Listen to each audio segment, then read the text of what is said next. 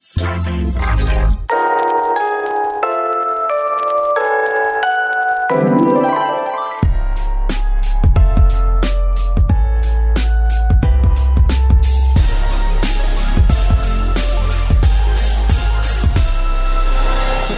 Welcome to You're Making It Worse. We're here, we're queer, who cares? I'm Elliot Glazer. And I'm Brent Sullivan. And I'm H. Allen Scott.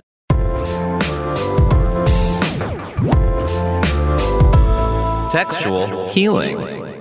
So recently this book came out, uh, as of today. this Uh, recording. we would be remiss to go more than one episode without referencing The View on this View podcast. is so vital. It's, very- it's, very much. It's a part of the conversation. Vi- Vital is not the word I It's would one of the use. highest rated daytime talk shows. It's- that's I love it because it's a, it's a train wreck every single Every day episode. without fail. Every Yeah. day. I wa- somebody said uh, they love that I watch the show like art because I don't watch it and take it seriously. I watch it because it does feel like it's on the precipice of falling off the tracks at any second when I Webby just is at the wait for front Megan seat. McCain to lose it. yeah. well, so so anyway, so so the book came out. This new book It's came out called. by Well, it's called The Women Who Punch.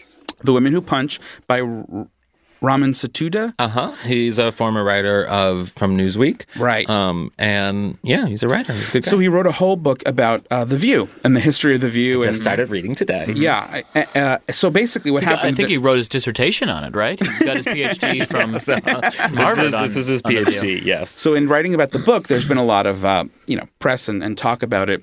One thing that happened was that Rosie O'Donnell, who was a host co-host on the View twice, um, talked Mm-hmm. she's to- she's the quote at the beginning of the book. Yeah, that like makes they do a sense. special page quote. Yeah. You know how like books open with a quote. Yeah. it's her quote. yeah. I mean, that makes sense. She was a hu- she was a hugely prolific part of it both Yeah. times she was on. Even though she was only on for like a year, twenty episodes. Yeah. may- I mean, like Yeah. you know, not Yeah, twenty yeah, episodes, yeah, but like yeah. She was on for like a year at first, In and then total, barely a year basically. the next time. Yeah. But as everybody remembers, there was a huge blowup between her and Elizabeth Hasselbeck when Right. they had that split screen talking about um, Yeah. the weapons of mass destruction and Bush and It the, became the Iraq personal, War. It though, was and- crazy. yeah. So, um, and that was why she left, and it was insane. So, with that being said, uh, Rosie told uh, the author of the book that she saw that there were some quote underlying lesbian undertones on both parts, her and Elizabeth. And if you don't know, if you don't remember, Elizabeth is like the s- Very stalwart of conservative, conservative, very pretty Republican. blonde, Yes, yeah. who started. on- currently works at New Fox News. I don't think she does. She does. I thought she's done. Oh no, I think she's still. She was on the View last week. I think they were talking about that. Oh. They're still. I thought she retired from like TV. I don't know. Maybe. Okay. Anyway, Doesn't matter, actually. so she's like a s- you know stalwart conservative Republican. Yeah. Started on started on Survivor. And she's only she's her and Whoopi are the only two former co-hosts of from the View that aren't interviewed in the book. Lot- that lots right? of Yeah. lots of fun view trivia. Whoa. Today. Whoopi's not in the book? Well, let's get She's to not the, Let's quoted. get to the point. Wait, She's not interviewed. that's insane. he just doesn't want to talk about the view. No, no, I'm sorry, but I feel like we should get I to the know. point of this discussion. Okay, so Rosie said in the book that she thought there were some underlying lesbian tension undertones between her and Elizabeth. She says, quote, There are not many in my life girls with such an athletic talent on sports teams that are traditionally male that aren't at least a little bit gay. There was a little bit of a crush, but not that I wanted to kiss her. I wanted to support, raise, elevate her. Like she was the freshman star shortstop, and I was the captain, captain of the team. But it was in no way sexualized. So this was obviously a pretty you know, uh, uh, uh, this quote caught fire, Yeah. Yeah. As it would. as it would. Yeah. And Elizabeth was on TV talking about it. And her response was that she said, I read it and I immediately started praying. Because I'm like, how am I going to handle this? How am I going to handle this with God's grace? Her right. segment on the View, Michael and I counted. She said God nine times. Yeah. in a segment. And so Yeah. the uh, the point being with something like this, it brings to mind the idea of gay panic, this Right. idea of uh, the idea of the threat of being called gay or being considered gay or being even thought of in gay terms the idea as and the legal defense. right and legal Yeah. defense of it causing this pa- panic enough where, where Elizabeth had to start praying to God. Yeah. And so I guess my question is. sh- Is this offensive on either end? is it offensive for her to say we, that? Before we answer that, I think we should because she does I hate to say this, but Elizabeth Hasbuck does make a very good point. She does. um, yes, you're right. About uh, sort of the objectification of women in the workplace. If you, so I'm just going to read this. If you took her words and replaced Rosie with Ronald, there would be an objectification of women in the workplace. So that is disturbing and it's wrong. And whether you're a man or a woman, whether you're a man or whether you're a woman, uh, you're, and you're objectifying women in the workplace, it's wrong. I think her casting stereotype on female athletes and what she said that all females are a little bit gay, I would say that's an unfair stereotype and seems selfish in a way. And I think that it's untrue. And I, I and I, I will. s- I, and that makes sense to me. Of course. and I don't and I don't think it's gay panic. I think it and I love Rosie O'Donnell. Like love Rosie O'Donnell. Yeah, you do. Um but I will say, I mean this is her words were very strange. Strange. And and didn't I mean I get what she's saying in it's a way. a weird way to put it, but though. it's a weird way to put it. You're right. to say that sh- I, I didn't want I, not that I wanted to kiss her.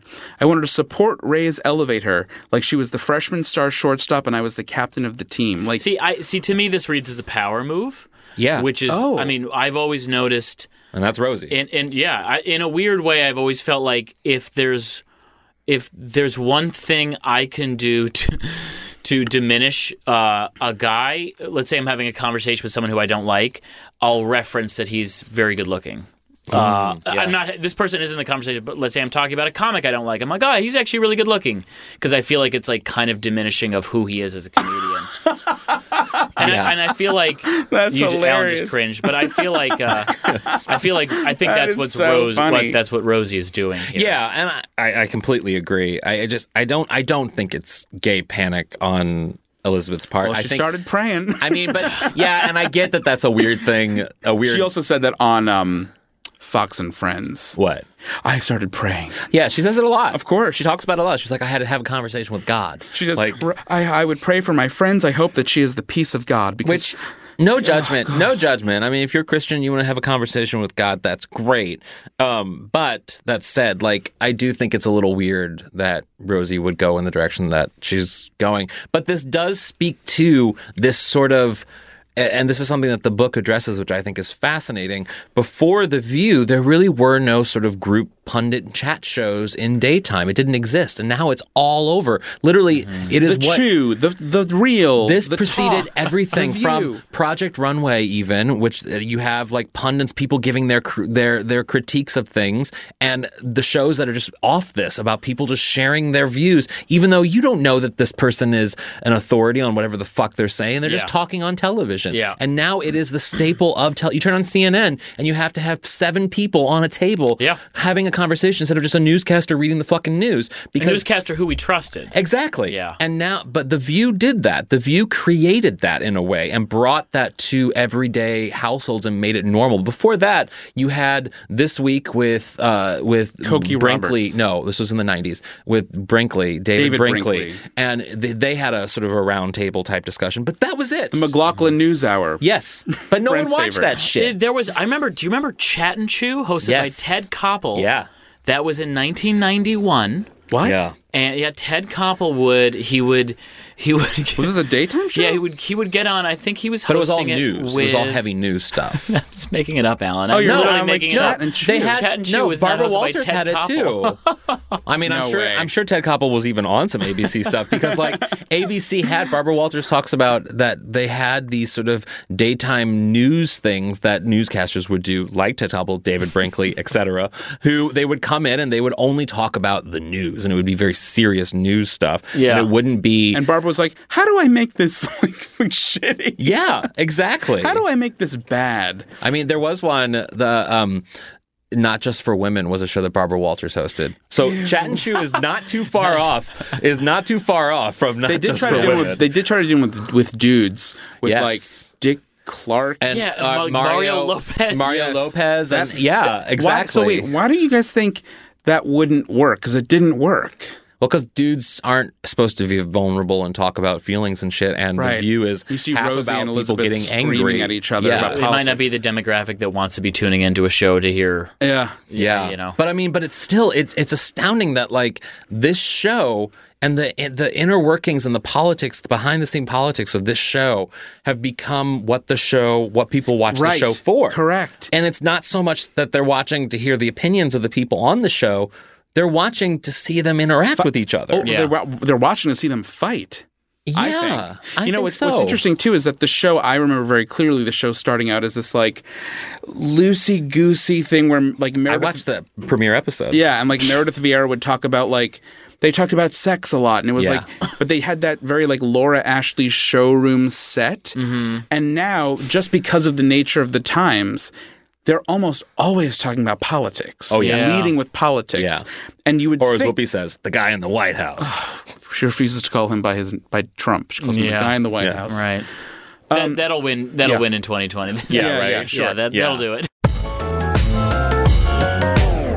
Not even joking. Everyone, we are joined to, today by uh, just uh, just a delight, uh, a legend in comedy, Podcasting uh, one legend, of the first openly sketch gay comedy sketch legend. performers on TV. Yeah. a long time friend of all of ours. A longtime friend of all of ours, Kevin Allison. Uh, Hello, We So are so good. also, Thank of course, you. the host of the incredibly popular, enormously popular podcast Risk. Yes, Um, But it was actually Storytelling amazing. legend. Uh, storytelling legend. But it was amazing because uh, a minute ago we sat down. We were all just kind of gabbing about what we can and cannot talk about with Kevin on the podcast. There's a couple no nos, uh, but you you referenced how you said sometimes people uh, uh, on risk get kind of bothered when you're when people will talk about you know w- when you'll have a discussion Belch. about blood or belching, which was incredible. And then then you reference that you sometimes will pl- record and put on the podcast audio of you having an orgasm. Yeah, Oh I, that sound? I went through a period where I started recording some of my kink sessions. It- The first one was Oh. I met this beautiful guy. He was a dancer for Alvin Ailey, who he had a tickle torture fetish. Sure. Mm-hmm. And uh, like just a gorgeous man. And I was like, sure, tie me up and, and do whatever you want with me. But I was Oh, thinking. you you were to be tickled? Yes, I thought tickle torture. I thought it sounded cute. Oh, because no. of the It's tickle part. unbearable. Oh my That's god! the only kind of porn Elliot's ever made. But Oh, continue. It is the closest. The way he was doing it was Oh, like the no. How was closest he thing to doing wonton. it? Oh my god! Oh, wow. Hairbrush is like really rough on the feet. He Oh. would take he would take his fingers and like dig it into the like he called this the gooch uh, the the period. Uh, or, or You're the, pointing on, to your- on your your, groin. in your, Yeah. your thighs where your balls yeah, dangle your between. region. Yeah, yeah. Uh, That's because Elliot's he- most developed muscle, but yeah. the neighborhood of the taint. he would say Gucci Gucci Goo and just like drive his fingers in there. But anyway, so I recorded those sessions and they were hilarious because I'm just I, the, the things coming out of my mouth are, Are very. you laughing and or orgasming? I, oh, am no, I'm not orgasming. I'm Oh. laughing and screaming and crying, and the whole time I'm like, "What the fuck do your neighbors think?" Yeah. Right.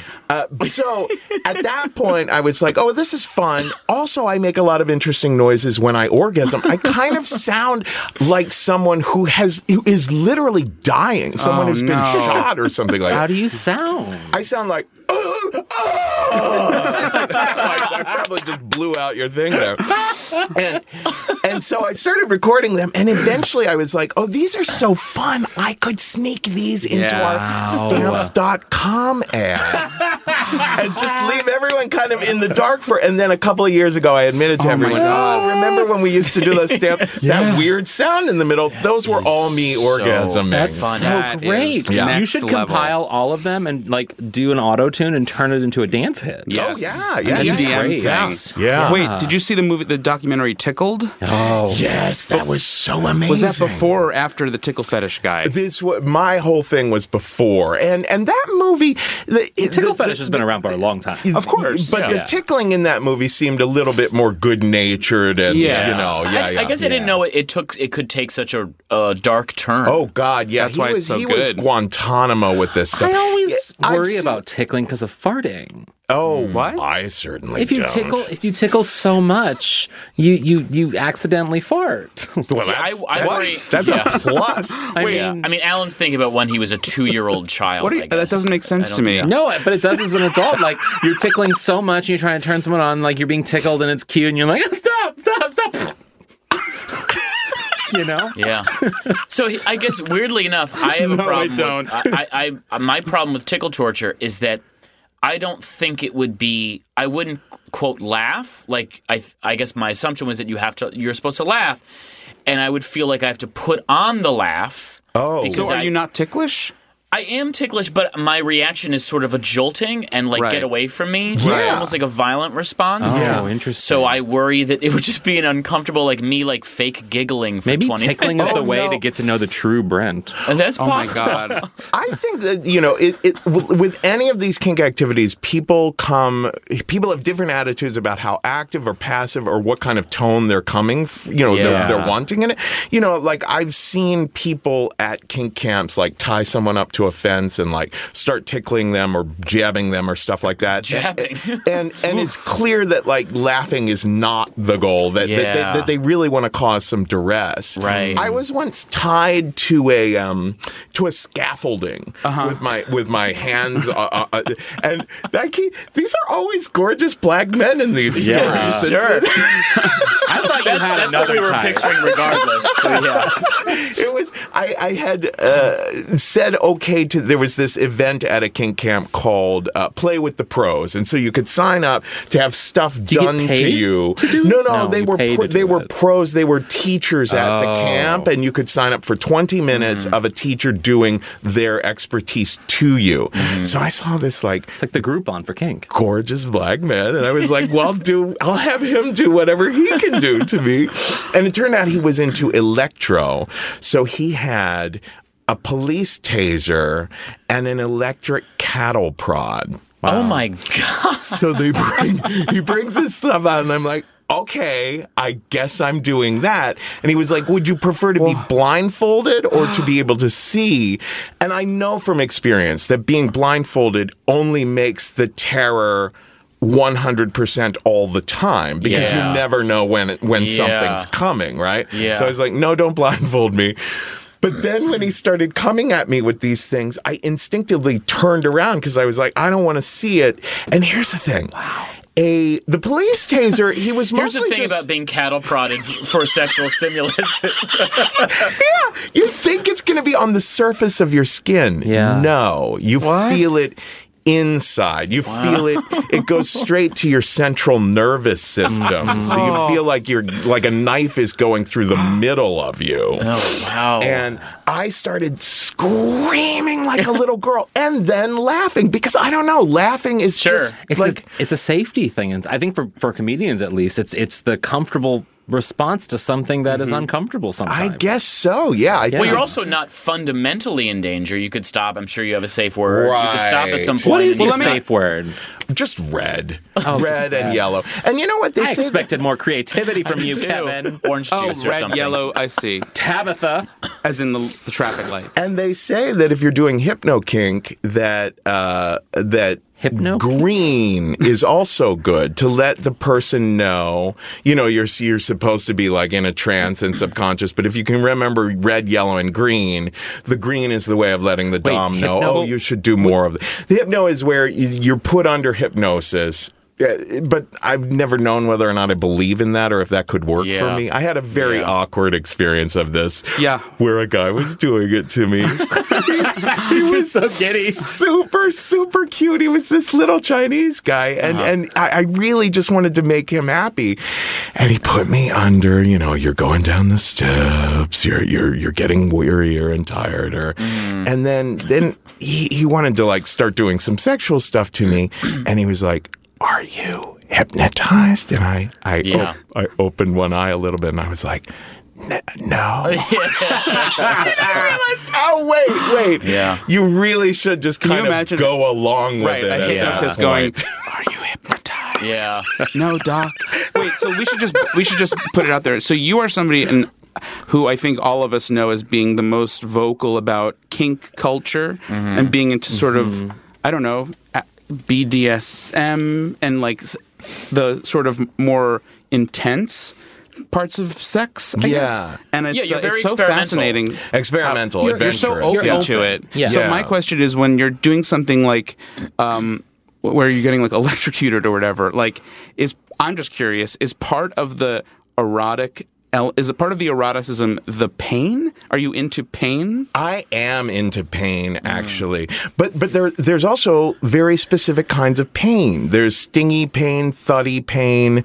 There's the pain of like getting weary because someone has made you like hold something up in a Right. crucifixion Oh, yeah. pose for a long time. right, right. so Yeah. so it It's, it's the people who get in car accidents and then jerk off right afterwards. Like, what's that?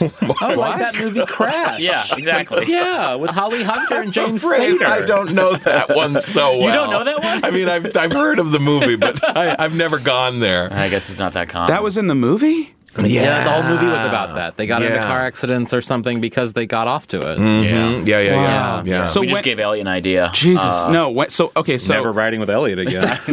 so ultimately you I mean I think you've told us a lot about like kink camp, but like what for our listeners who don't know, including me, what is kink camp and how did you find your way into it? Well, it's interesting. Like the first kink camp that I went to, I was. Let's see. I had just been divorced. So I was in a nine year long open relationship and we were legally married, myself and my husband. And then when I started Risk, Risk was too much. It, it, it, it all of a sudden just took 24 7. It was my full time job. And my husband was like, I don't know if you're ever going to make any money doing this, and you need a real full time job, and I think I got to go. And so all of a sudden, I was single again. I had had, you know, I had still been going to like sex clubs and stuff like that, but I had never done like dating or anything like that during the nine years we were together. So a friend approached and he said, Hey, I'm going to this kink camp in a couple of weeks. Would you like to come? And uh, fresh out of a divorce and everything, I was like, Sure, let's see what that's all about. And what's really intriguing is that what the straight, kinky world i- is doing is all based on what they've learned Yeah. from the 1960s and the 1970s of gay male culture, Mm-hmm. you know, the mine shaft, the Robert Mapplethorpe Yep. sort of uh, era. Uh, however, with all of those lesbians, you have a lot more processing of Yes, things going emotions, Yeah. thoughts, right. So you come to the camp and you have an orientation about uh, uh, consent and negotiation, and there's lots of classes to take. And It'd be great if politicians had to do that. Oh Wouldn't it be great? Business Yeah, leaders, seriously. politicians. Just men. Yeah, yeah, yeah. some men women too. And some Uh, women. So what yeah. are the classes like? What's a class like at a kink camp? Well, the, ne- Mostly the, men. the second time I came to the camp, because they wanted me back because I did an episode of Risk called Kevin Goes to Kink Camp, and they were like, You're great. Come on back and teach a class. And I was like, Okay, here's the deal. My biggest pet peeve, you guys talk about pet peeves among uh, about gay men. My biggest pet peeve is I just don't like anal sex. I don't like Mm-hmm. fucking. I don't like being the top. I'm no longer able, I think, to be the top. And I don't even like being the bottom all that much with Mm-hmm. fucking. So I hate the way that. That's rarely talked about, but there's a lot of gay guys who feel that way. yeah, I yeah. hate the way that gay men talk as if that one activity is the alpha and, ome- and omega, the end all be all of gay activity. Mm-hmm. Right. Um, so I decided to teach a class called Everything You Can Do to an Ass Other Than Fuck It because I Yeah. love asses Yeah. and it totally throws people off when when they're like you don't want to That's you don't want Oh such to a fuck good it? class. Yeah, yeah, yeah. Um, So what can you do? so, oh yes.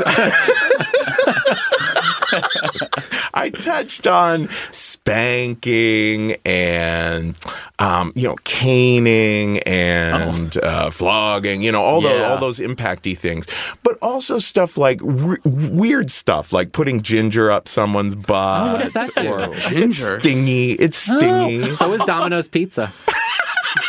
you put pizza in Not- there? Well, no, Pizza I just up your years butt. ago I did not put pizza up my butt, but years ago I fooled around after eating Domino's pizza, and and then we fingers were put up butts, and it burned. yeah, Yeah. because It of the hot burned, sauce 'cause or of- something like I that. don't know. I guess it's something in their special tomato sauce. sauce. Yeah, yeah, yeah. But my Th- th- hands weren't that dirty. I have a friend who's into like putting like capsaicin on Oh, his balls. that? You know, the, it's the Medicated uh, powder? the ho- hot sauce from you know, like yeah, Yeah. peppers. Oh no, yeah. Gold Bond's great on the balls. Put that in there. Whoop! It's like a one that moment. was in middle school. I remember my friend Everyone was did like that in middle put school. gold bond on your balls. or Yeah, I whatever. never funny. did that for that was some the reason. first either. kink. I I, was think like, that's the oh, first kink. above it. Gold bond on balls. Yeah, very popular, very popular.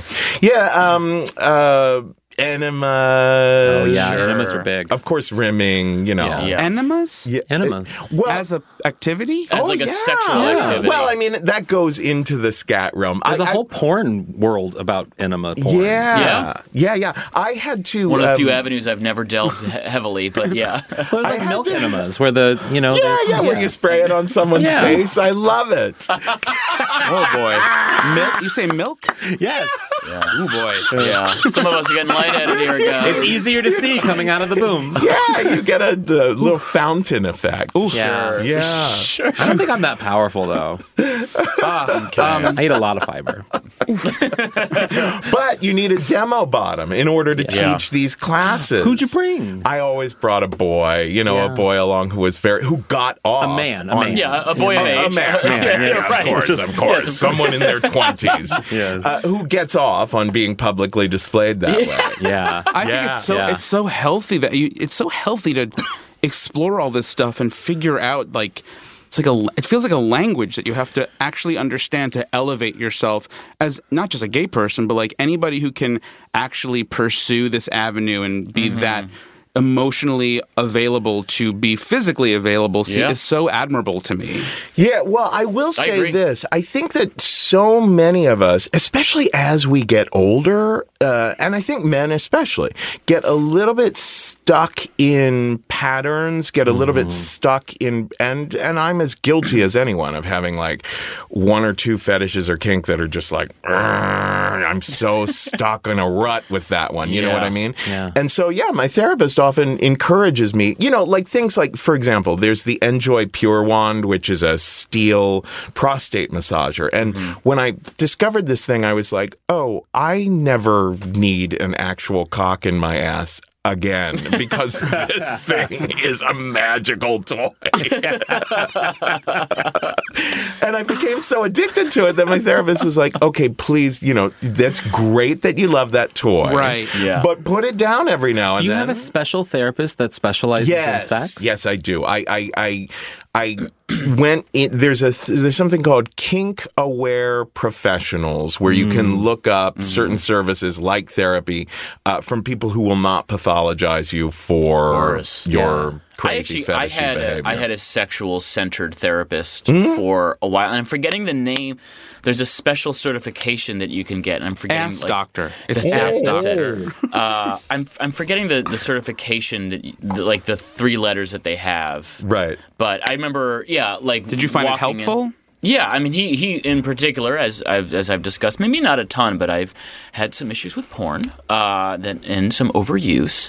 But he was, yeah, he was very helpful, and you know, obviously, it's always good to have someone who's kind of outsider and knows actually a lot about the thousands of people who've had these problems. Oh yeah. When I first came in, I was really nervous about a particular fetish, and he was like, "Oh, that's not nearly as rare as you think." As it you is." think, yeah. Can I, I, I? I'm gonna. This is might make me faint even just saying it, but are you into sounding?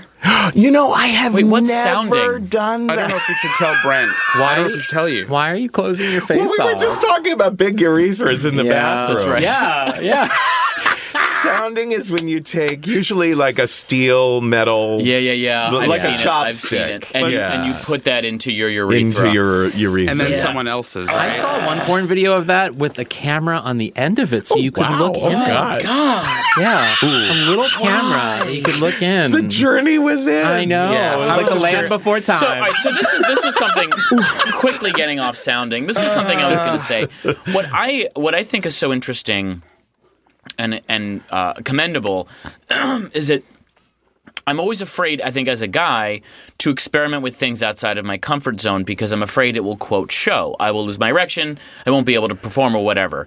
And so, do you ever feel like like when you're being prodded by that dude with a cattle prod in front of potentially other people, do you ever feel that anxiety of like, well, what if I don't like this and I uh, not that you're rock hard the whole Yeah, time, but also, like do you have to be, be rough? Yeah, Does maybe anybody you don't. care? The, now you've gotten to another one of my Exactly. big pet peeves is we're all so conditioned to think you have to have an erection all Yes, the time. exactly. You have to have a big ejac or you have to have an orgasm you measure and an sex ejaculation by your By that sexual arousal, performance. which yeah, isn't yeah, yeah. sexual arousal is internal. It's not external. It's not something that you're getting off is not the reflection of your boner. It's the reflection of the feeling you're having on the inside. Absolutely. I had sex with a, a trans boy uh, for the first time like several years ago, and he still had his equipment downstairs intact the way he was born. So he still had a vulva, although he Most male, like trans men, do Yeah. because the surgery has not been perfected. Yeah. to the degree that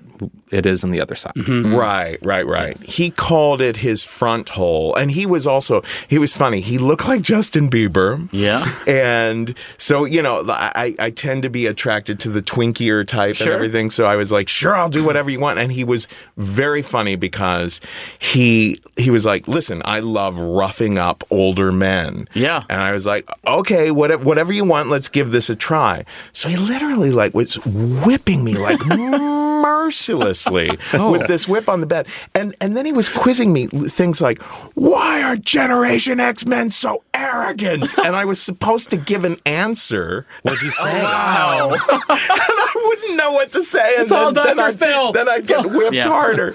So I was like, oh my gosh, this is this is actually turning into a bit of a nightmare. Like, you know, of course there's no erection involved at this point because Yeah. I'm like, this is a real ordeal I'm going through here. And then he started to take off his pants. And he had warned me, you're going to have to get, you know, face to face with my front hole. And I was like, okay, I'm willing to experiment here. But he totally, totally changed energy. Like he totally knew, oh, this is so new for you that I have to really kind of be a little bit of a guide and a teacher here. And it was so sweet because he brought me to bed and he laid down and he was like, okay, I'm going to kind of like, I hope you don't mind, talk you through this. So he's like, so this is the glands and it's better if you lick up and down here. And this is the, the head of the clit or whatever. And, and, and do you suck here and all that. And it was, I, I did not I did not have an erection and he Mm-hmm. pointed that out afterwards. He was like, "Oh, I noticed you didn't have an erection, so maybe you didn't like it all that much." And I said, "No, this once we got past beating me up for being generation, Oh my god. this It was that part that sucked. yeah, I was like, Yeah. this was like totally like fascinating and Yeah. Mm-hmm. beautiful, and like I'll never forget it. And it was a very erotic experience for me. So yeah, so I think we're so addicted, I- and I- it's very hard not to be. I was gonna say, I think Society we are, can and I, be- I, I mean- society porn. I Yeah. mean, almost everyone watches porn, and i- i- if you ever read blo- po- uh, porn star blogs, uh, like I might might have in the past, you'll know that, like in particular, sort of the big mainstream sites are employing a lot of straight people, Yeah. and they will say time and time again, they're like every.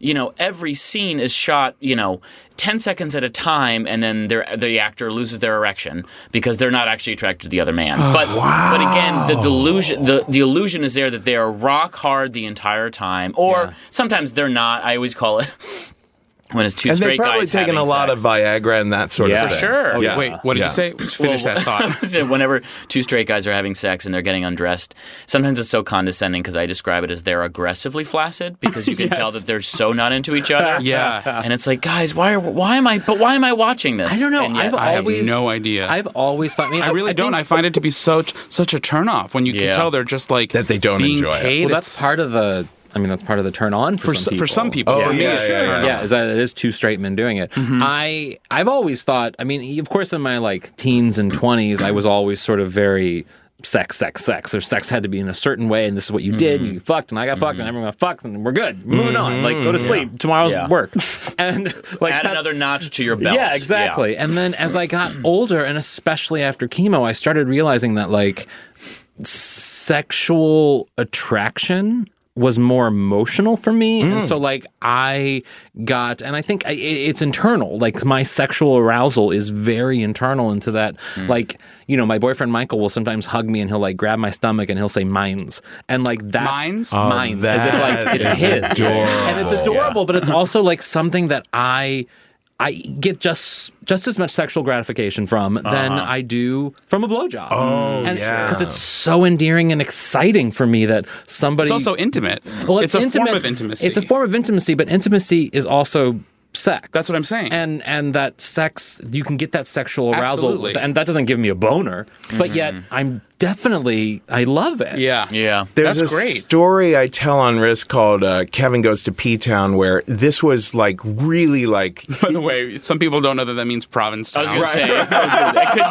mean a couple different things. there's We've been talking about kink. I've talked about a Kevin going lot, to of, P-Town. a lot of piss drinking on the show, um, but no, no. This was um, I. It was literally like the week after my divorce from my husband, so it was it was the first time I was engaging with anyone in a you know like uh, outside of that situation, and I met this young guy who was model gorgeous, and I couldn't get over the fact that he was into me because I thought of myself at that time like this is a bad analogy now, but like Louis C.K. at the beginning of the show, where he's like, "Who would be attracted to me because I'm divorced, I'm in my 40s, and I'm fat, right?" And that's exactly what I was. I had become a lot bigger during my um, uh, w- marriage, and I felt like, "Oh, who would be attracted to me?" I met this young guy, uh, and he want the main thing he wanted me to do was to lay on top of him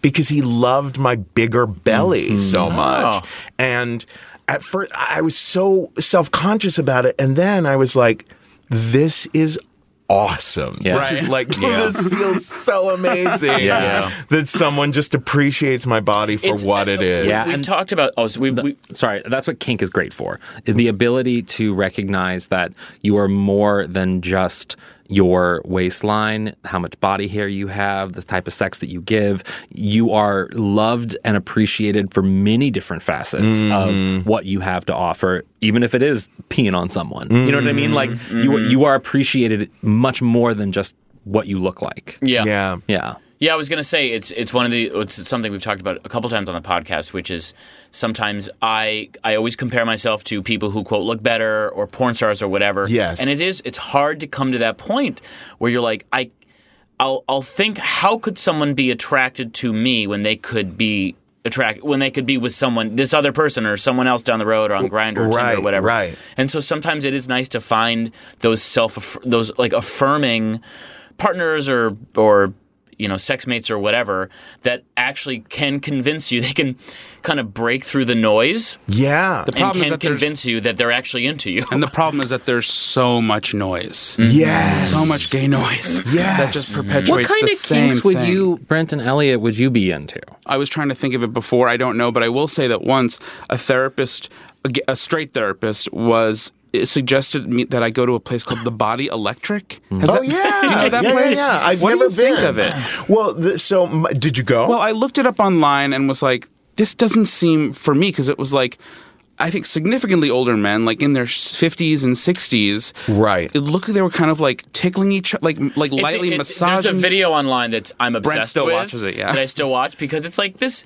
It's this group of of of men of all different shapes and sizes and ages, although primarily older. Yeah. but it's also it's very. Uh, I don't know how to put hippie- this, but it's like very hippie and like there's this scene where you see them covered on real sex. You see them like take Right. their shirts off and they're just kind of like massaging each other and Yes. like uh, saying mantras and Yeah, yeah, yeah. you can't help but giggle I, because I, it's I so laughed because I was like, well, Yeah. it's nice that I would he love thought, to see you there. I know. Well, it was nice that he thought to suggest it to me, Love it. but it was also so off of like I guess who I am. You well, know? you know, I think that because my therapist once suggested I go to, Yeah. I think the idea is that here is a place where you're not supposed to have poppers or lube or cock rings, which I need all three of those. I'm addicted to all three of those things. And of course, my Enjoy Pure one. You're not supposed to have any excess stuff.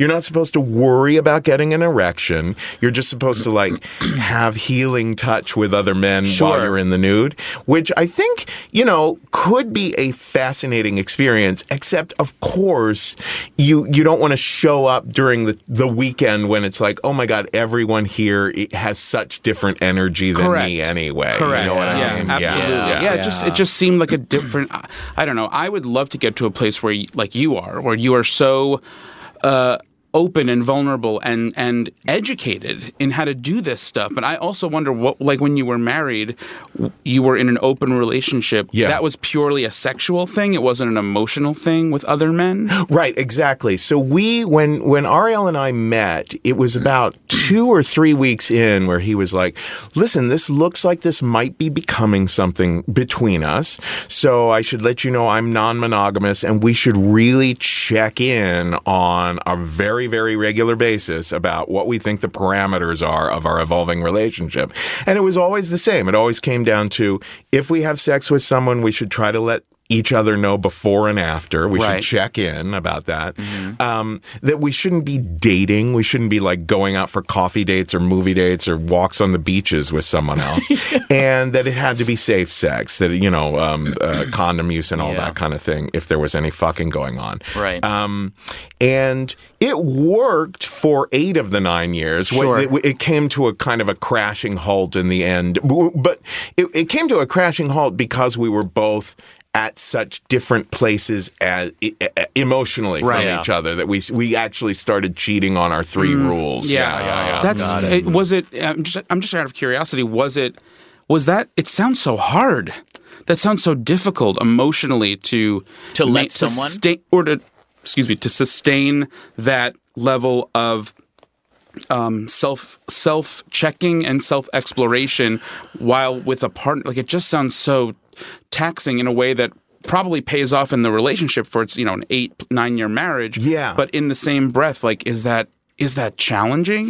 you know, I think it's challenging, but I had- like, for example, I know a heterosexual couple who were monogamous for 15 years and then opened it up, and they're like, oh my God, our communication about Everything is so much better now. Now that we have You to have check to. in You have to. about that Mm-hmm. stuff. So I think it's kind of interesting because I think people assume that there's a certain people just get in the habit when they're in monogamous relationships of thinking, well, we don't have to talk about this little Correct. thing and we don't have to check in about Correct. that. So so that I think that poly or open people uh, tend to like just develop better communication habits in general. It's almost like the idea of like being quote unquote radical sexually actually makes you more woke, aware, communicative, and actually like educated. Yeah, except that you know. Except what? What? e- except that within the you know the the Me Too movement has has rattled through the kink community as well. There's plenty of people who put on a face of oh I'm such an open Hmm. communicative you know guy Mm-hmm. who are in fact you know. You know, getting drunk and being assholes and, Mm-hmm. you know, abusing people in this way. You know, people warning each other, no, wait a minute, that guy looks great on paper, but, you know. Mm-hmm. Really? So, oh, yeah. Oh, a my lot of God. that that, a lot of that. So so th- that's one of the reasons I kind of like have have gotten a little shy about that original King Camp I went to because it's Mm. exploded in popularity since I first went, Mm-hmm. and I feel like oh, if there's fifteen hundred people attending now, it's bound to not What kind of be camp as- accommodates Yeah. 1,500 Well, I- people? I, was going to ask: Is that is that uh, is that kink camp for everybody, or does it actually f- focus on gay men Oh, or yeah, gay can I men just and go and women? watch? That one was for for everybody. Then I discovered Oh. one that is only for gay men, and the one that I discovered that's only for gay men is an invite only thing where they take it very. s- You have to have a couple of friends vouch for you What's the- that you are That knowledgeable. sounds, sa- and that yada, sounds yada. actually worth. I mean, it sounds like worthwhile in the vetting process. I don't know. I hear gay and invite I mean, only, and I think like Fuck abs, you. That's waist, all- Oh, 32 no, inch no. This waist. is you, this this particular camp uh, has trans men there as well. I mean, it's a very like They just want to make sure you're not dangerous. I want to do or an invite only volatile. for people who have oversized 36 waist. Great. Yeah. Thunder yeah, yeah. thighs, yeah. Yeah, thunder thigh. You have to have a circumference of your thigh be at least 24 inches. to attend this camp. Oh my god. I'm sure, I'm, by the way, I'm sure there are some bathhouses that have that. It's just not written in print, but I like if how you, go show back to up, bathhouses if it's 1968. right? but don't, wait, but bathhouses are, haven't you gone to bathhouses? No, they're before? not really They're not what they were. bathhouses. They're not. I mean, That was in the s- 70s and 80s. spas. seven, well, 70s. 70s. really. Yeah, and then they started closing in the early 80s. Day 'cause they- spas. That's they- hilarious. I mean, right? Yeah. Is but what, you You're thinking Korean spas. yeah, you think Korean That's it, spas. that's yeah. it. Different. Okay. yeah, But you know, it's funny. Like I, I'm super, super aware of the way that like. You, you, like you, you keep saying I'm woke and experienced and stuff like that. I'm super, super aware of how certain hangups just come back. You know, you I, I go through periods where I'm like, oh, I'm very comfortable. I'm very grateful for, you know, the couple of people that I'm having flings with right now and that kind of thing.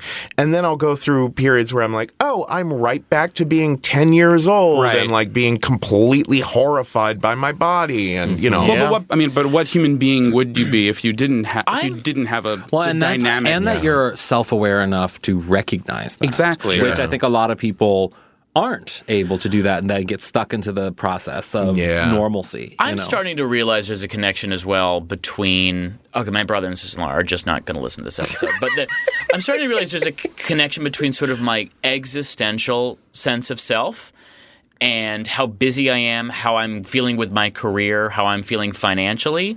There's a connection with that and oh yeah, my section and like Oh. big time. and Oh. like I don't think I fundamentally I think I would have i- i- if you'd asked me three years ago I would have said well th- I mean uh, sexuality is so I- in- I would have it's said the same inert, thing. and is, is that the right no not inert So many it's so factors innate play into it. insidious. well that's what I'm saying is Yeah. it- is- Alan will disagree with you even when you're agreeing no I'm not disagreeing. No, Why do you no, think I'm I'm just kidding. disagreeing with you? um, it, but it's so it, it's so innate. Uh, and yet, but I think once again, I think there's this belief that like, well, sexuality is just you're a man, so you have to get boners, and and they have to be the best all the time. I'm gonna and like, I'm gonna blame it. I am gonna blame it on the patriarchy. I do think that's a very real thing. It's like it's heteronormative society, even for gay guys, even for gay in women. what way? What do you mean? In that it's we are just taught that these are this is one thing. It's sort of monolithic, and the idea that you can separate your subconscious, you can separate the feelings that you don't even know that you're feeling Mm, from sex, from the act of sex, is like to me it feels because I also felt the same for a long time.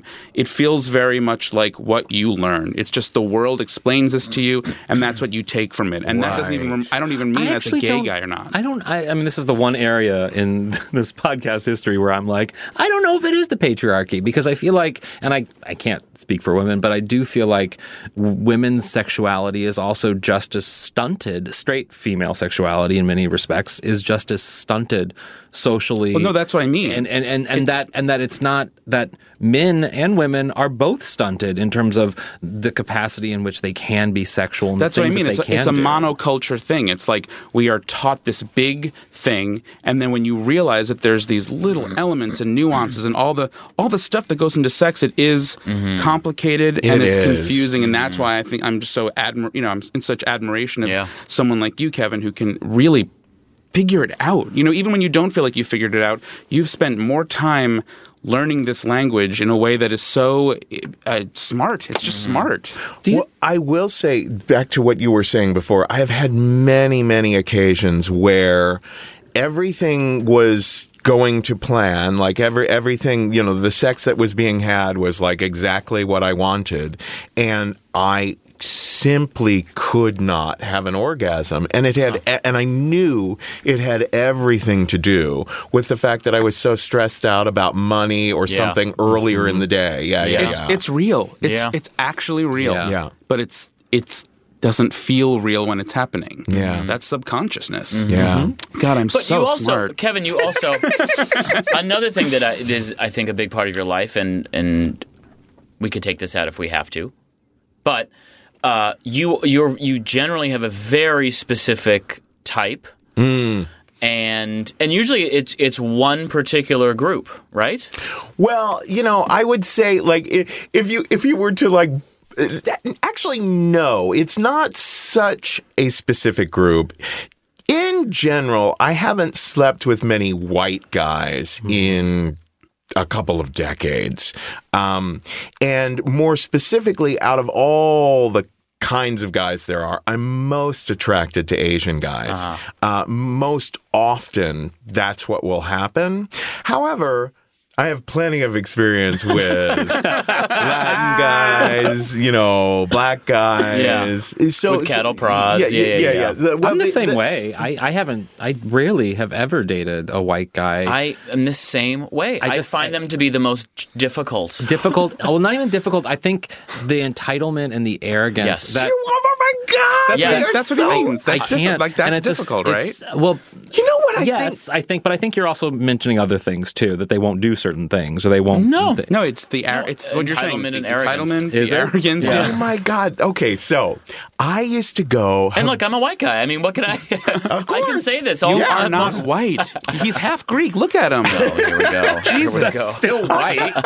No, no, no, no, no. I used to go habitually to the West Side Club. Do you guys Yes. know that place? Yeah, yeah, yeah. So it's a sex club in New York City where there's just rows and rows and rows and floors and floors of guys behind little closet-sized rooms, and so you just walk by guy after guy after guy after guy. That's a that's a bathhouse. Yeah, a modern yeah, version. of it- it. modern bathhouse, right, right, and and it's very Chelsea, right. So there's a lot. So it's mostly muscular white guys there, right? And, and, I and you try to make eye contact, and you if try you to both make eye like, contact, and if you both like each other, you go into the little This sounds room like and a have fun sex. That sounds like a nightmare. that sounds like a nightmare. Yeah. Oh, oh, it's rejection, rejection, rejection, rejection, Oh. rejection, rejection, rejection. and you have to be naked too. Oh no, you can wear a towel. Okay. Yeah, yeah. Um, but o- over the years, what would happen is that I would, f- you know, I would feel that energy coming at me from other white men, and then I would like see usually an Asian guy, and then just feel like, oh, there's like an emotional openness and like. I don't know. There's there's some simpatico energy here where Mm-hmm. I don't feel like there's so much. I don't know. I, I just found myself kind of falling into the habit of getting together with guys, mostly Asian, but also Latin and Black guys, where it just felt like uh, there was a little bit Well, less. not to be a pop psychologist, but I think we know, right? Like why that's happening potentially. Why? Because white guys are so fucking. Um, uh, uh, they're the stand. It's the standard narrative of quote unquote hotness. Yes. Among gay culture. Yeah. And so, uh, g- gay guys who are of color or, Yeah. or anything but white get the shaft yeah. by nature, and it sucks, and it's awful, and it's it's awful. I mean, we've heard it. We've heard the terms. We've you've, we've seen what it's like Seen for on Asian Grindr, guys who the get no- no- it's no- no fats, no femmes, no no blacks, no Asians. It's, it's a real thing that's become such. It's I, such a don't- I actually don't see it as much as I used to. Swear to God. yeah, Yeah, but, but yeah. the fact that it, it even was a thing, it just speaks to the idea that like, fuck, it's it's harder for them just by nature, and, it's, Yeah. and that maybe that openness on their end is the is the thing that you guys came Well, there's also, together I about. mean, Yeah. the, I mean, the flip side of that is that there is also this syndrome, very liberal. It's usually is in very progressive liberal communities of being the savior, being the Yes. I'm so woke that I Yes. will only be with people of color, and that is an argument from people of color that I think should be noted. That oftentimes we do fetishize people of color Yep. in a certain way that then.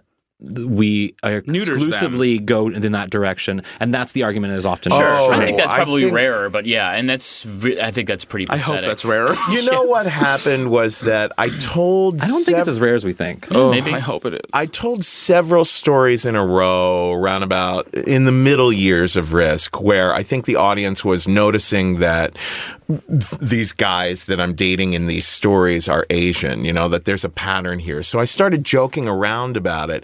And I've become a lot more hesitant to joke around about it because I'm so aware of the fetishizing, the objectification, you know, yeah. the the you know you i joke about if you want to if you want to fetishize me for being a ginger bear go right ahead because we don't mind hearing that once every 20 years oh my god! I'll never.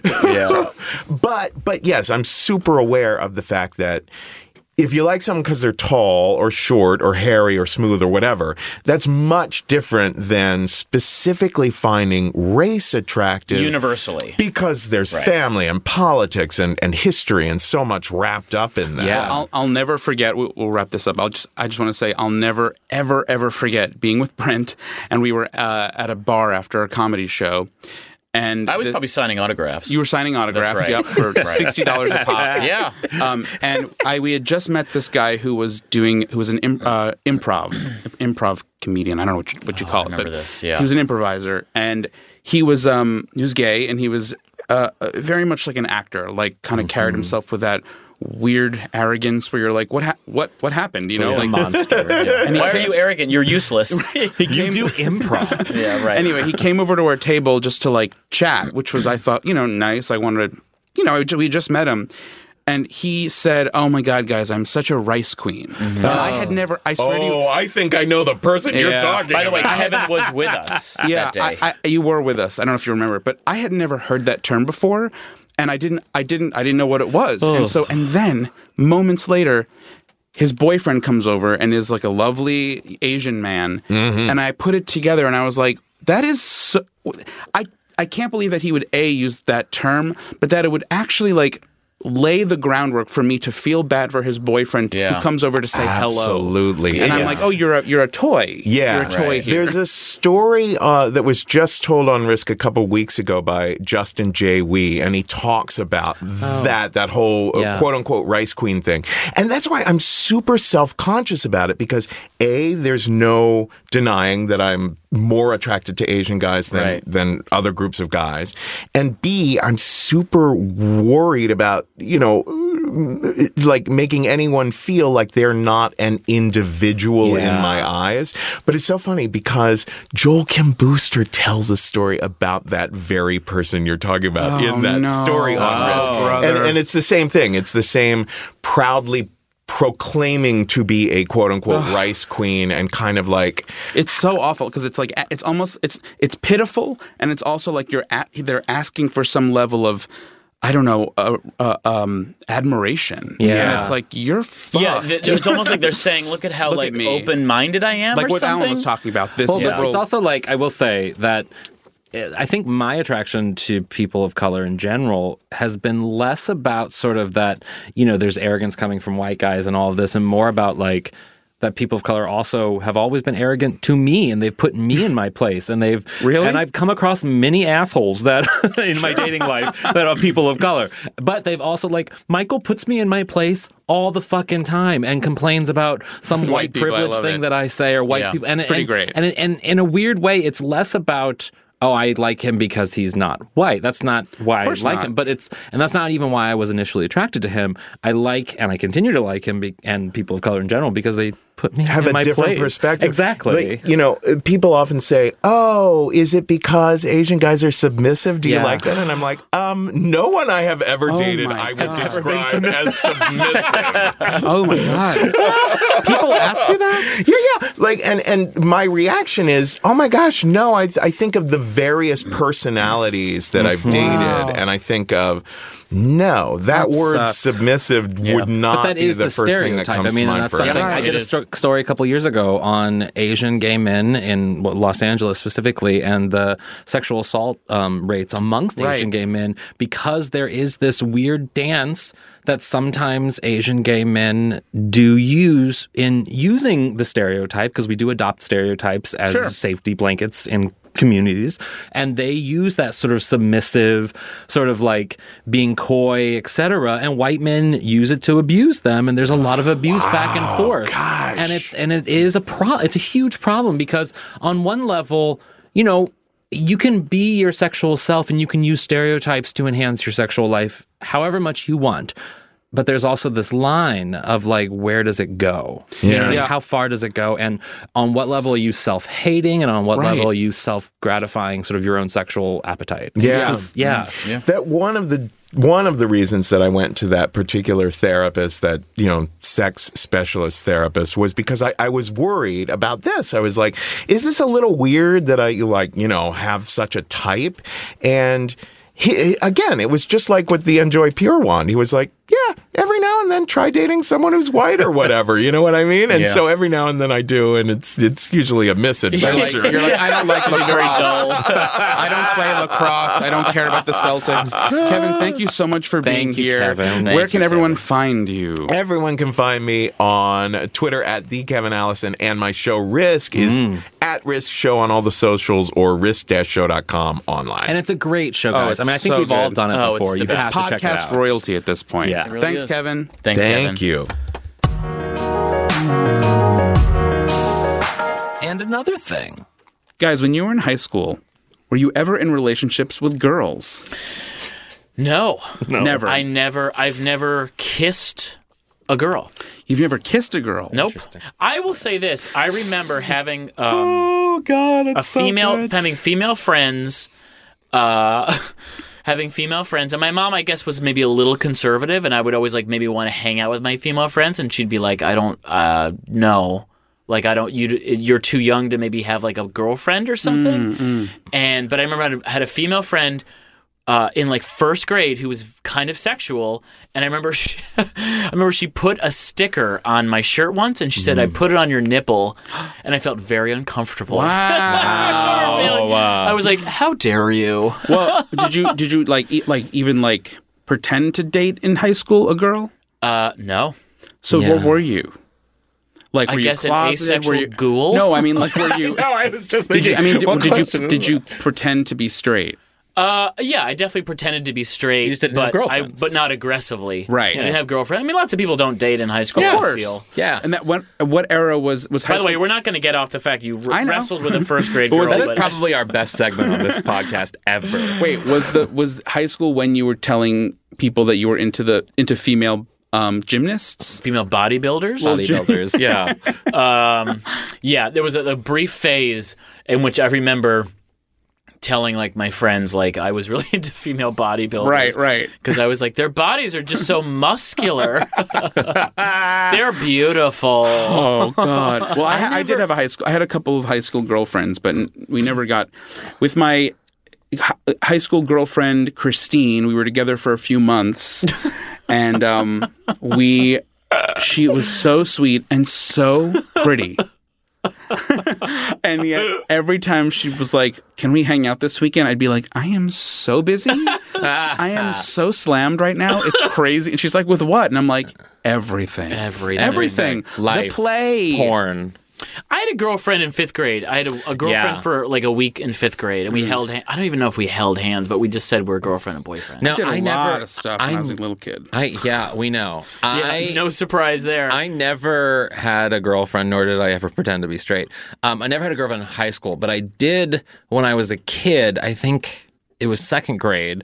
I had a girl, yeah, second or third grade. I had a girlfriend, and we would just hang out all the time, and we called each other boyfriend and girlfriend. Well, that's cute. But really, she was. We never kissed or anything like that. Right. But we would hold hands, and we were basically just friends. Right. Yeah. And but that was the only time. And then there, the, the the funniest moment ever, and my last date, quote unquote, with a girl was with Jessica Ketchum. I was in um, sixth grade or seventh grade, I forget. And I was I was a fat fucking kid. I was so fucking fat. And we went to go see Father of the Bride Part Two. Sure. And I was sitting there in the theater. This was our date. Bag of popcorn. And no, eating junior mints. Thank you. And um, I'm I'm a very ferocious eater. I eat very fast. Yeah. And because I, was- I have a big family, got to eat fast. And at the end of the movie, my last date with the girl, end of the movie, I stood up and it looked like I shat my pants because I Oh, was eating so many junior mints so fast that they fell between my legs. The no. moisture and the heat between my legs melted the junior You mints. didn't even notice. Didn't notice because I was enjoying Steve Martin so much. Melted the chocolate candy to make it look like I shit my pants. Wow. And that was my last date with a girl, Jessica Ketchum. I will say I would have gue- I would have guessed you to sort of um, out yourself in that moment by just talking about like Nancy Myers and maybe the Diane Keaton think- costumes, the I mean, sweaters, I did. the I did go shawls. see it for Diane Keaton. I will say that. It was Nancy Myers too. I didn't know it was Nancy Myers. Yeah, beautiful. movie. Wait, wait, wait, wait, wait, wait, wait, wait. Let's get to the task boy. at hand here. let's talk about how Elliot, Elliot was a monster pervert from the age of three on. So let's talk about your first grade This is not girlfriend. where we're supposed to go with this. You set it up. yeah. No, I Wait, talked, I said who up wa- high school. Who was the tussling girlfriend? yeah. Who was the girlfriend that you said I'll you do this hooked quick. up with? I was a Casanova in nursery school and kindergarten. I was always like had all these girlfriends, and I was like romantic with them, How so? kissing. You kissed? yes, kissing, a lot of kissing, and then Dry elementary humping. and elementary school. Truly, I was into. I, I can't explain it to you. All I can say was, all I can say is that I was very much into girls. By the time I was in fourth grade, I was sexually fantasizing about girls. But wait, wait, what, what were the yes. what were those fantasies? They were. I don't know how I knew, but I had like sexual fantasies. So you taught you thought about fucking them. I didn't understand what that was, but I knew that I was imagining. So you didn't Yeah. necessarily know That that, the doesn't- penis goes in the vagina, but you Right. were like, we're gonna have sex and it'll feel good. Correct. I, would just think ima- imagine I them think- like. I in- think I imagined the same thing. I figured I would probably like it, and I probably daydreamed about it at some point. Like, Yeah. it wasn't a reality, but. Let's be real here. On the past episode, you started the segment by saying you had hooked up with a girl, and then you later admitted that you were just naked in first grade with a girl Oh It was still- rolling it was around weird. It in a was bed. sexual. And that is, not shocking. But yeah, Technically, it- it was. it- That is you not know, technically hooking Age up. be damned. We guys, were in an act of. please uh, DM us if you think romance. Elliot hooked up with a girl in She's first of grade. course a lesbian welder now. so no way. Yeah. Oh, she's a that's lesbian right. welder. Oh, good. But Wait, well, can I ask? I this is maybe this is a gross question. Please ask. I don't have to answer it. So Well, so you're, you're rolling around naked in first grade with this Sure. girl. Were were you uh, excited? turned on. Yes. And I remember my mom opening the door and being like, "Guys, why are the lights off?" we were like, "Nothing." Well, you know what? I remember this. I'll say this. I had, I would have sleepover. My d- brother, my Devin and Deirdre do not listen to this. It's my brother and sister in law. I would have sleepovers. They're gonna keep listening. No. then let's end the podcast. Right now. I would have sleepovers, and I had one or two friends that we would like get naked and touch each other's penises. Yeah. You never said you did that. yeah, I did that. Yeah, Oh, yeah, so yeah. you had access. I, I- a little bit. I wouldn't call. I, I really wouldn't. I guess it was like kind of experimental. I think a Yeah. lot of people do this, gay or straight. I think so. I, I think that's true. Yeah. Of We course. didn't like d- ever get su- no one ever climaxed or like blew each other. My- You got My- hard though. Eh, Probably. My best friend and I were very, uh, uh, uh, uh, again, we were Great. kids. Alan's wet. So wet. I'm so wet. We were we were kids, but like he and I were always like doing that cross streaming piss thing. yeah. like we thought it was so funny to cross our streams. You know what I mean? I don't think that's sexual. I'm, though. I'm saying it's not. Yeah. And then we did. We were always making stupid videos, and one bizarre video. you did a that- video of you peeing? No, no, no. One weird video that I can't find for the life of me. We were like too old to do this, and we were like completely nude. What with- age? like eleven. Oh My God. we put we put like index cards over our privates and like dance like idiots to Ace of Base on camera. Oh and my God. Older, when I got Find older, I was this like, this tape could be video. like this could be considered like kitty porn if somebody finds this, but I can't find it anywhere, and I know it's horrifying. I wonder who has it. wait, wait, uh, wait. This it's so funny because obviously uh, a- avid listeners of the podcast know that I call Elliot sexually unhinged all the time, and obviously it's based in reality, but it's also a bit of a joke. Not based in But it's- reality. it's- A little bit is. also crazy that you were like this this like dare I say sexual predator it wasn't of, of, like, sexual. of an elementary it school wasn't kid. sexual.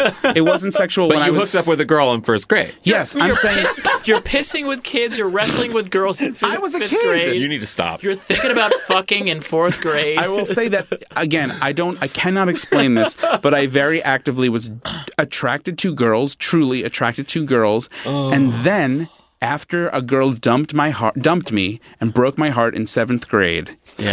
Jesus. That was at summer camp. How did she break your heart? You She don't. dumped me on a bus on the way to a sleepaway. Everyone gets dumped on a bus. Well, in then middle that school. night, then that very night at our sleepaway, she started hitting on another boy who we called Kabuki, which sounds racist, but it's not. Not. He's not. He wasn't Asian. There was nothing there. He just was called Kabuki because Okay. his name sounded that way. Cool. He was. I can remember as a kid being like, he's a cute guy, but I wasn't attracted to him per se. He hit on Jill that night.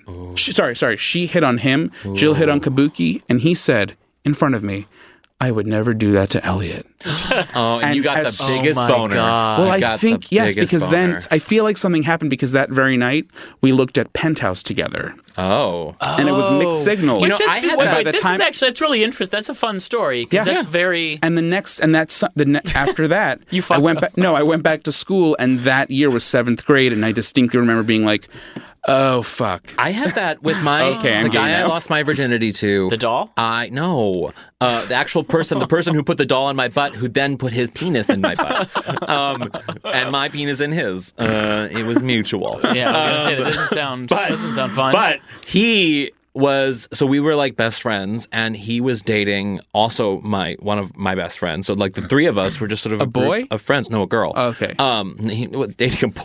Right, In right. seventh grade in the Right, nineties. No. Um, but uh, he was dating a girl, and it was so weird because like here I was having sex with him. But yet he was also the boyfriend of my best friend who was a girl. and she didn't know And she didn't know. Of course not. And she he was having sex with her. And it was like this Wow. weird so he, would- he thing. would like he, you guys would have sleepovers. He would go from one room to the next and just like fuck each of you. he had more action between the two of you than I Yeah. had in my entirety of He- high school God, well, e- So except much. for first grade, Yeah, except for first grade. Elliot, you had a Elliot's wild first wrestling grade. around with all of his classmates in first wait grade. did she ever touch the Dennis Rodman doll I don't know. She never really came over to my house. I think I always went to her house. How old were you when you lost your virginity again? 19 Oh, that's right. So you were a little older, like me. but he Yeah. hooked up in first grade. Let's not Yeah. forget that. listen you can call it what you want to call Yeah, he it showed I it- remember it being No, romantic I'm and I using will your stick to words. that it was Yeah. romantic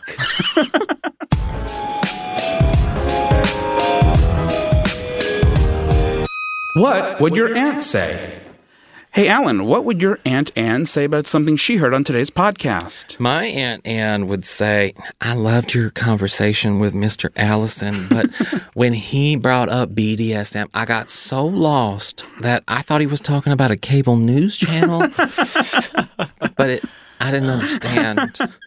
Well, I know my aunt Joanne would say, "I remember your girlfriend Christine at the bar mitzvah, your sister's bar mitzvah. Remember the bar mitzvah? She brought her to the bar mitzvah because she's Jewish."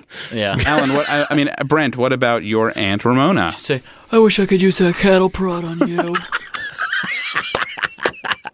But She'd not- but brand not- but you. not in a sexual She'd way. brand you with the Republican. Uh, yeah, with the, yeah, with the, with the Trump, The fucking Trump twenty twenty on my MAGA. back. That's All right. Well, thanks for listening. Uh, I'm Elliot Glazer. I am Brent Sullivan.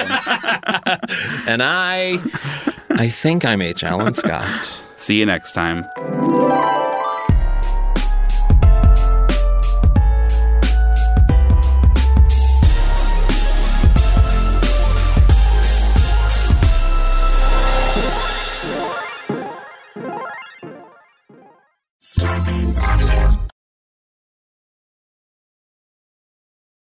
Don't forget to subscribe, rate, and review wherever you get your podcasts.